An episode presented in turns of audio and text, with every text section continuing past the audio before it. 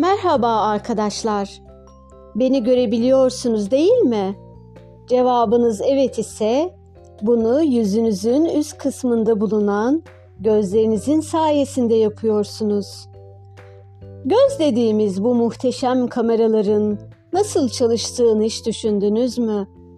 Göz yuvarlağımız tam 15 parçadan oluşur. Bunlardan bazıları kornea, sklera, iris, göz bebeği ve retinadır. Bunlardan herhangi biri olmasa göremeyiz. Peki nasıl görüyoruz? Baktığımız şeyler önce gözümüzün en dışında olan kornea tabakasından ışık olarak geçer.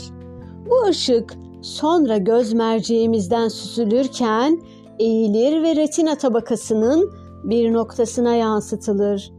Retina, fotoreseptör denilen milyonlarca alıcılardan oluşur. Bu reseptörler ışığı elektrik sinyallerine dönüştürür ve gözümüzün arkasındaki optik sinirini kullanarak beynimize gönderir. Beynimiz bu elektrik sinyallerini görüntüye çevirir ve biz baktığımız şeyleri görmüş oluruz. Ne kadar mükemmel bir sistem değil mi? Elinizdeki telefonun kamerasına bir bakın. Örneğin iPhone 13'ün kamerası 12 megapiksel. Bilim insanları, elektronik mühendisleri yıllarca uğraşmış ve o teknolojiyi üretmişler. Peki 576 megapiksel olan insan gözünü hangi mühendisin yaptığını hiç düşündünüz mü?